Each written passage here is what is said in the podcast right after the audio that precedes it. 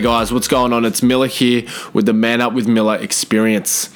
So, today I want to talk to you, legends, about how you're potentially pushing away women in general or your ex, you know, or any woman that you're kind of interested in you know and this can happen a lot especially after you go through a breakup um, and then you kind of you get that neediness right? That kind of i need this woman back in my life so that i can be happy.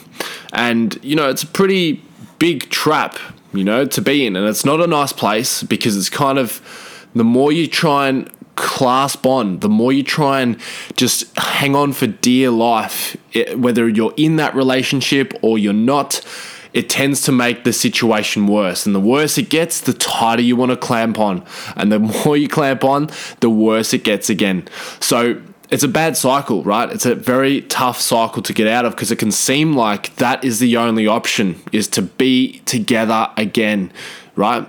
When it's just not the case. So, I'll get into some things that will definitely help you out about, you know, when it comes to the dynamics of what's going on here, um, a few different ideas that will hopefully open up your perspective that will help you out um, so that you can try and get through this.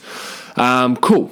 So, the fundamental thing here, guys, is that neediness is unattractive, right? And I'm sure you probably all know that. But the more that you need them, the worse it gets, right? And it's because it's fucking unattractive.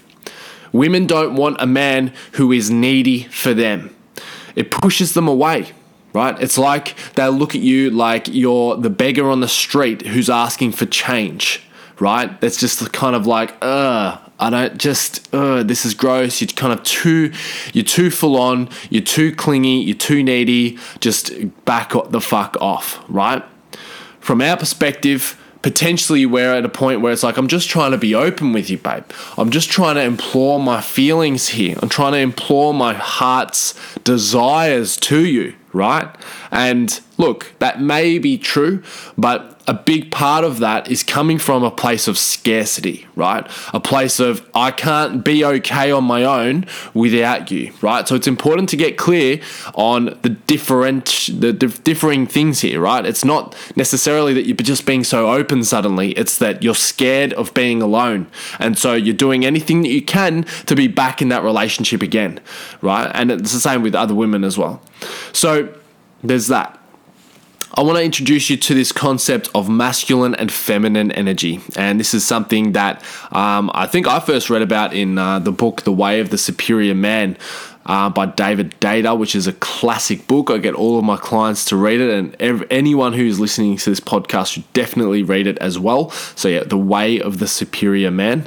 Um, and so, yeah, it talks about masculine and feminine energy, right? And so, in any relationship, right? There's going to be one person who's more aligned to the masculine and one person who's more aligned to the feminine. And, you know, this can be different this can be the same in same-sex couples right this can be the same whether it's you know uh, the woman who's more aligned to their masculine and the man who's more aligned to their feminine right whatever but there needs to be the duality there the polarity so that there can be attraction right if there's two people with masculine and too much masculine energy they're going to be um, pulling away or repelling each other, right? It's like two bulls in a pen who can't deal with each other, right? And so what happens over time, just quickly, is that as women start to sense that you're not being masculine enough or you're not, you know, doing the things that you need to be doing, they ramp up their masculinity and then they're masculine, you're still trying to be masculine, and so then you butt heads, right? So when it comes to feminine energy, right?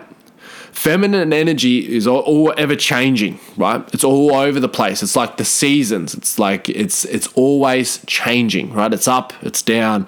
It sometimes it wants you sometimes it doesn't. It likes to feminine energy is all about feeling emotions right? So, on the other hand, masculine energy is all about achieving, right? It's being very aligned to your values, your boundaries. It's about having, you know, goals and things in place and taking action and doing shit and um, standing true to who you are, right? Being that pillar of support in the family unit when everything else is going crazy and uh, and all over the place. You're the one who's standing there and got this shit together. Okay, so we've got these two kind of dynamics going on, and definitely when there's too much if you're too feminine and she's too feminine, or if vice versa, you're too masculine and she's too masculine because of whatever reason, then you're going to repel, right? You're going to be, you're not going to be attracted to one another anymore. And if we think about another like little concept here when it comes to the caveman days, right? If we think back to the caveman days, when women and men were together, the women would want to know that the man was okay by himself, even if she wasn't around, right? And we have these same primitive kind of things going off in our brains now, right? Our brain hasn't actually changed too much since those times. And we are now in a society where you know things have changed gender roles have you know have, have, have blurred and all the rest of it and that's completely fine. But when it comes to ma- masculine and feminine dynamics these things are still going on. And women on some level they want to know that you're a man who would be okay on his own. They don't like the feeling that if you were if she was to leave and she was off on her own you would be a sack of shit on the on the side of the road right? They don't like that feeling because it senses that you're not a man who, if they weren't around, can't provide and protect for this family, for the children, for the tribe. And so moving forward, in the relationship, she's going to be kind of thinking this on some level, right? And it just comes across and it presents itself as kind of neediness, as kind of, uh, this is a bit gross. Like, come on, just do your own thing and just like, uh, just like, what are you doing, right? But this is kind of what's happening underneath. And she wants to make sure that you're okay by yourself, that you're a man who's on his purpose, who's doing his things, who's, you know, committing to what he's saying that he needs to do and moving forward in a direction that's positive. If those things aren't there, then she's going to become unattracted. You're not that man that you used to be, right? I'm sure at some point you probably were that man. But as time goes on, you know, shit happens and we, we disconnect from that. So if you're in a situation where you, have got that neediness, right? If you've got that kind of uh, that kind of neediness, that wanting to be back with your ex, and she's telling you like it's too much, you just you're just going on too much. Like I just can't deal with this shit right now. You're too emotional, whatever it is. Then you need to step back and focus on yourself. Okay, you must detach and be okay with not being in that relationship now once you can the, the irony here is that once you show her that you're okay on your own then it will start to open the door and say oh okay he's actually all right on his own.